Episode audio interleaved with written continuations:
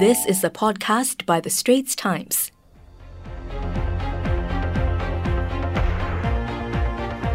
Hi, I'm Olivia Quay. And I'm Hairianto Diman.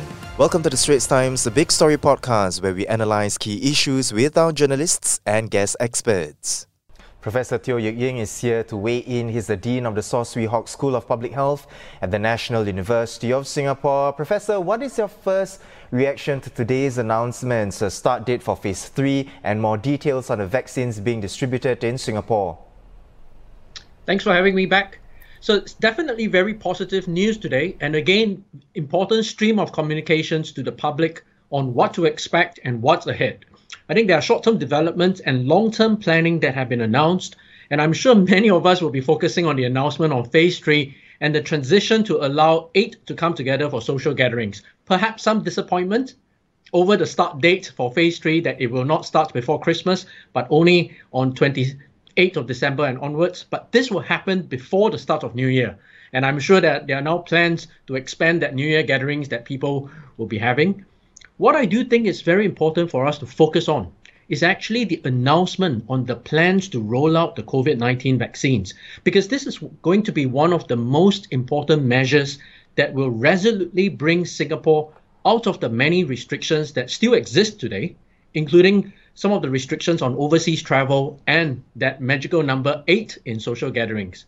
Vaccination, aiming for as high an uptake as possible how it will initially be prioritized, and the fact that it will be free for everyone in Singapore. I think it's very clear. We ideally we want to return to pre-COVID normalcy, and the successful rollout and mass uptake of the vaccine will be a very powerful tool in allowing us to achieve that. So overall, very positive and uplifting announcement today. Yeah.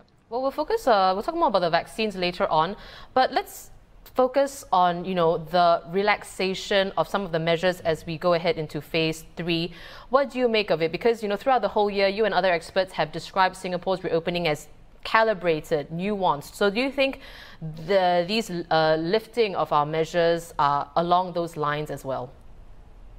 So exactly, because when we talk about calibration, we actually mean to determine the degree of restriction and relaxing based on the risk of infection that we see in different settings and for different population groups.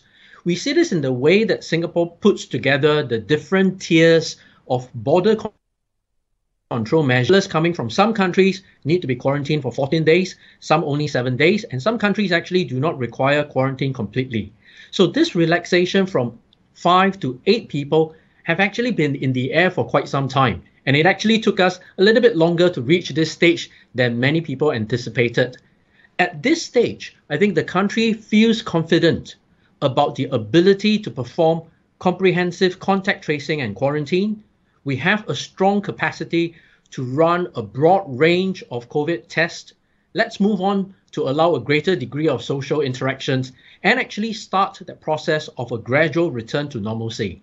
However, while we are doing this, I think it's clear that we are still doing this very cautiously. That's why it's only eight, not 10, not 20. Right. Uh, Professor, on that, uh, the authorities have cautioned that we have to expect and be ready for our community case numbers to rise as we enter phase three. But what is the threshold that we're talking about here? And if we do face another resurgence, uh, what are the possible safety nets to contain the spread? So I don't actually think there is a threshold per se because in Singapore, it's never been just about the number of cases, but also how fast these cases are coming, where they're coming from, and whether we are able to properly perform the contact tracing and link the cases that are emerging. The safety nets that we have now, be it border control measures, public health measures such as mask wearing, social distancing, the sector specific measures for sports, for workplaces, public spaces, parks and beaches, even nightlife activities including the rostered routine testing, the screening of high risk group, all of this are different layers of safety nets to make sure that we don't go through what we have seen in March and April, which is an accelerated spread within the community. All of this can still happen despite the measures. And I think that's why the Prime Minister, the Minister, and DMS specifically emphasized we will still need to keep up the measures even as we start to roll out the vaccine. Well, we saw an explosion of cases uh, in the foreign worker dorms a few months ago. What do you make of the measures and the vaccination plans for this population, for this group of the population for phase three? So I'm, I'm very glad to hear that Singapore will allow a greater return to social activities for the foreign workers when we enter phase three. The rostered routine test for the, the foreign workers staying within the dormitories already is an effective safety net to quickly identify anyone who's infected. At the same time, every foreign worker now carries a token very similar to the Trace Together token, and this actually assists with contact tracing efforts so with the announcement of the vaccination plan for all Singaporeans and holders of long-term work passes, this means that the foreign workers will also receive the vaccine. And I'm actually very pleased to hear this because it is a very distinctive recognition of the contributions by the migrant workers that as a country, Singapore has taken an equitable, a sustainable approach towards delivering the vaccine to the individuals that needs it most and will benefit most from it. Right. Uh, and Prof, a committee recommended that COVID 19 uh, vaccinations should be voluntary, mm. uh, which the government has accepted. Uh, pros and cons of it being voluntary as opposed to making it mandatory?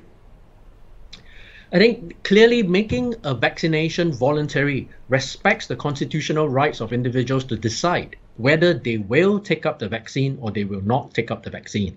Some people may choose not to take the vaccine for different reasons, and actually, a responsible government will offer that as a choice. The disadvantage of making it voluntary clearly is that the impact on the uptake of the vaccine.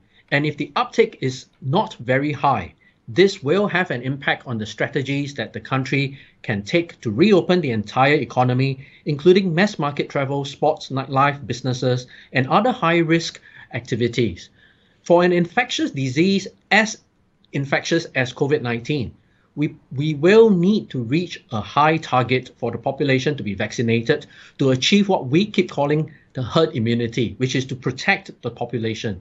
And a voluntary vaccination scheme does mean it will perhaps take us a little while longer to reach this figure. Well, phase three and the development and distribution of a vaccine, those are signposts that the government has set.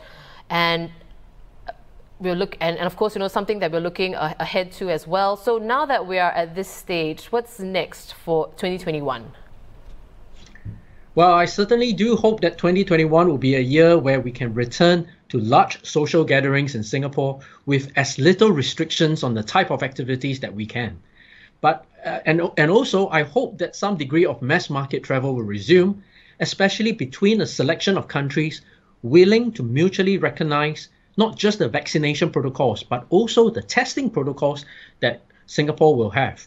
However, I do think that unrestricted travel to any or every country is unlikely to happen yet, given that we will need to come to a consensus on how to recognize who has been vaccinated, which vaccine, when, and how is this information even going to be made accessible when, for example, I travel overseas.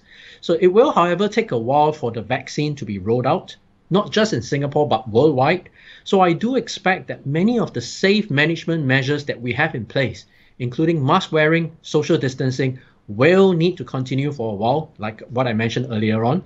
There will also be some uncertainties that I hope 2021 we will be able to resolve, such as understanding how long the vaccination will remain effective for, and because this will actually have a real impact on global recovery. So overall, still some uncertainties and challenges ahead, but overall, I I do think 2021 will look very promising. Right.